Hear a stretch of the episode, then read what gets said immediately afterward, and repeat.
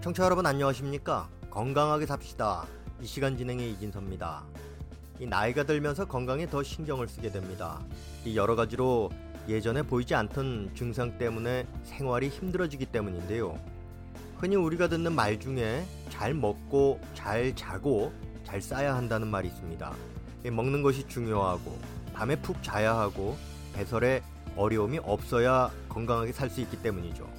이 오늘은 요로 질병인 배뇨와 관련해서 동물의사 강윤 선생님의 도움 말씀 듣겠습니다. 선생님 안녕하세요. 네, 기자님 안녕하세요. 네, 오줌을 참지 못하는 증상은요. 이 젊을 때보다는 50대 이후에 많이 보이는 증상이 아닐까 싶은데 어떻습니까? 네, 그렇습니다. 오줌을 참지 못하는 증상을 보이는 것에는 여러 가지 이유가 있지만 어르신들에게서 나타난 증상부터 말씀드리겠습니다. 몸이 정상일 때는 원하는 시간과 장소에서 마음대로 소변을 볼 수도 있고 또 필요하면 참을 수도 있습니다. 이것은 우리가 오줌볼을 관장하는 방광관략근을 자기 마음대로 조절할 수 있기 때문입니다. 그러나 나이를 먹으면 그 기능이 제대로 작동하지 못하면서 오줌을 참지 못하거나 조금씩 새는 현상이 나타나게 됩니다. 네, 그리고 기침을 하거나 소리내서 웃을 때 요실금을 치료하는 그 민간요법도 있습니까? 네, 한방으로는 침치료를 하면 요실금이나 소변을 참지 못하는 증상을 치료할 수 있습니다. 그리고 집에서 운동요법으로도 이런 증상들을 치료할 수 있습니다. 노인성 요실금은 방광 관략근이 노화되면서 생기는 증상이므로 관략근이 튼튼해지게 하는 운동요법이 필요합니다. 이것은 우리가 앉은 상태에서 항문을 조이는 운동을 하는데요. 항문 근육에 힘을 주면서 처음에는 3, 4초 이렇게 시작해서 차차 시간 늘리면서 단련합니다. 이런 운동은 시간을 정해놓고 매일 5, 6회 하는 것이 좋습니다. 이렇게 근육 단련을 하면 오줌이 새는 것은 물론 오줌을 참을 수 있는 그 시간도 길어지게 됩니다. 남성보다는 여성이 오줌을 참지 못하는 것으로 알려졌는데요. 그 이유는 뭔가요? 네, 여성은 남성보다 여도 그 길이가 짧은 것도 있지만 출산과 관계되고 또 산후증과 냉증에 의해서 오줌을 참지 못한 일이 발생하게 됩니다.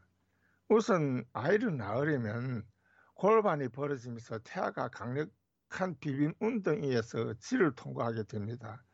이때 방광관례근을 자극해서 손상시킬 수 있습니다.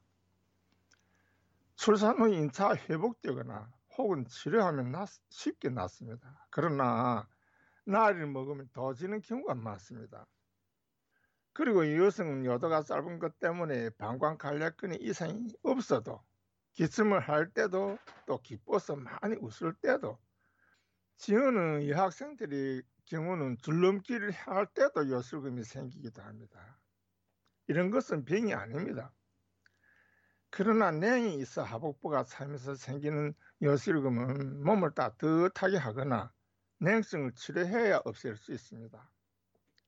그리고 질병은 아니지만 소변을 제때 보지 않고 오래 참아도 방광관략근에 무리가 가면서 소변이 잦는 현상이 생기게 된다는 것도 명심해야 합니다.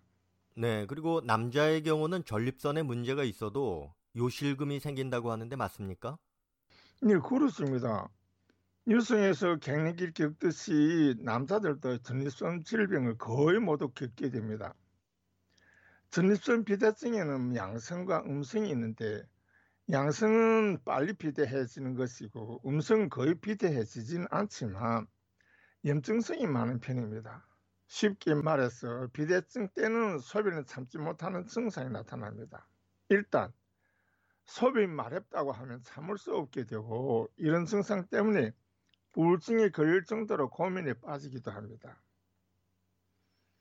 다음은 전립선 비대증 음성일 때는 염증이 생기면서도 긴장도가 높아지게 됩니다.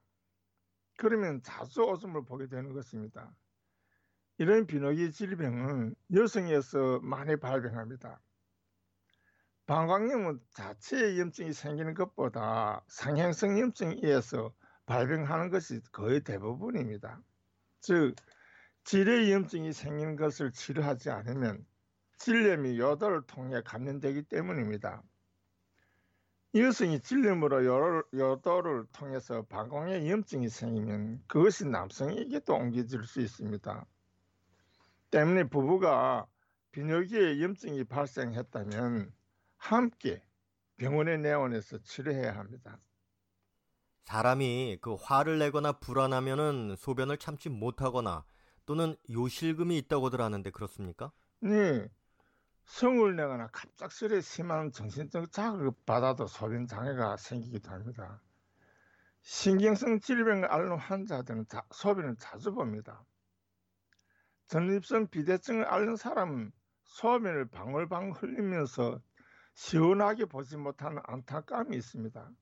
그런데 신경성 방광염은 긴장하면 할수록 오줌이 나오지 않는 이런 증상을 보입니다. 이것은 방광신경을 자극해서 방광간략근이 이완되지 않게 하기 때문에 생기는 증상입니다. 네, 선생님 말씀하신 것처럼 이렇게 방광에 신경적으로나 염증으로 생기는 질병을 민간요법으로는 어떻게 치료를 하게 되나요? 네, 신경성과 냉으로 소변 장애가 있는 것은 불도를 달궈서 천이나 솜에 싸서 방광 부위에 찜질합니다. 한 번에 약 30분 하루 두세 번 하는데 편안한 환경에서는 2, 3일이면 소변이 마렵고 방광 부위와 요도가 저린 증상들이 사라지면서 정상을 회복이 됩니다. 남한에서는 화팩을 아랫배에 며칠간 붙이면 증상이 좋아지기도 했습니다. 따뜻한 것은 굳거나 뭉친 것을 풀어주는 작용을 하기 때문에 방광에 생기는 질병이 많이 사용해서 효과를 보고 있습니다. 네, 이렇게 자기에게 갑자기 요실금이 생기면 직장에 다니는 사람들에게는 매우 큰 부담이 되겠는데요. 네, 그렇죠. 급성 방광염 진단 대상이 되기 때문에 병원이나 진료소에 내원해서 경증에 따라서 침치를 받으면 쉽게 정상으로 회복될 수 있습니다. 그런데 그냥 참고 일하면서 무거운 물질을 들거나 움직이면 더 심해지기 때문에 반드시 안정치료를 하는 것이 좋습니다. 만약 요실금을 가볍게 생각하고 그냥 낫겠지 하다가 병을 키울 수 있습니다. 네. 그리고 배뇨 시에 피가 섞여 나오는 경우가 있지 않습니까? 이런 건 뭐가 문제가 되는 건가요? 네, 그것은 방광에 돌이 생기면서 급성 요실금이 생기는데요. 이때는 병원에 내원해서 요술을 제거해야 합니다. 방광에 돌이 생기는 것에 대한 원인을 찾기는 쉽지 않습니다.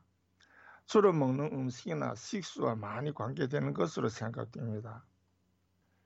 북한에서는 금강산 근처에서 군복무를 했던 사람들에게서 방광석이나 신석이 많이 발병하는데 석회암 사이로 흐르는 식수를 오랫동안 사용하면서 시금치와 같은 소체를 많이 먹은 사람들에게서 발병한다는 말은 있었지만 정확한 것은 아닙니다. 방광석과 신석은 여러 형태로 생겼습니다. 주로 둥글게 생겼지만 이것이 어떤 충격에 의해서 부서지면서 끝이 뾰족하거나 또는 예리하게 되어 방광벽이나 콩박벽에 상처를 내면 출혈하게 됩니다. 신석으로 인해서 피가 나와서 방광으로 내려온 혈액은 색깔은 맥주색입니다. 그리고 방광석에 의해서 방광에 서 나온 피는 연한 붉은색을 띠게 됩니다. 이런 경우 방광 부위가 아프고 저리면서 소변을 자주 보게 되는데 소변을 보고도 또 보고 싶어 합니다. 이제는 마칠 시간이 됐습니다. 선생님 오늘 말씀 정리를 좀 해주시죠. 네, 오줌을 참지 못하는 증세나 오줌을 자주 보는 증세 모두 방광과 신경에 문제가 있어 발생하는 것입니다. 단순하게 방광에 염증이 생기거나 방광에 병이 생겨도 허리 부위와 하복 부에 통통이 있게 되고 신경이 쓰이게 되면서 불안하게 되고 고민하게 됩니다. 그리고 소변을 피가 보이면 그 누구나 당황하기 마련입니다. 이런 증상들이 보이면 우선 병원에 내원해서 정확한 진단을 받아야 합니다. 다음은 몸 관리를 잘하는 것이 좋습니다. 몸을 항상 따뜻하게 하면서 밤에도 따뜻한 방에서 자도록 해야 합니다. 다른 사람이 치마를 입는다고 해서 같이 치마를 입으면 병이 낫지 않고 또 더 심해진다는 것을 명심하길 바랍니다. 봄철에는 기온 변동이 심해서 여러 질병이 발병할 수 있기 때문에 체온 관리와 함께 건강 관리를 잘 하기를 바랍니다. 오늘 말씀 감사합니다.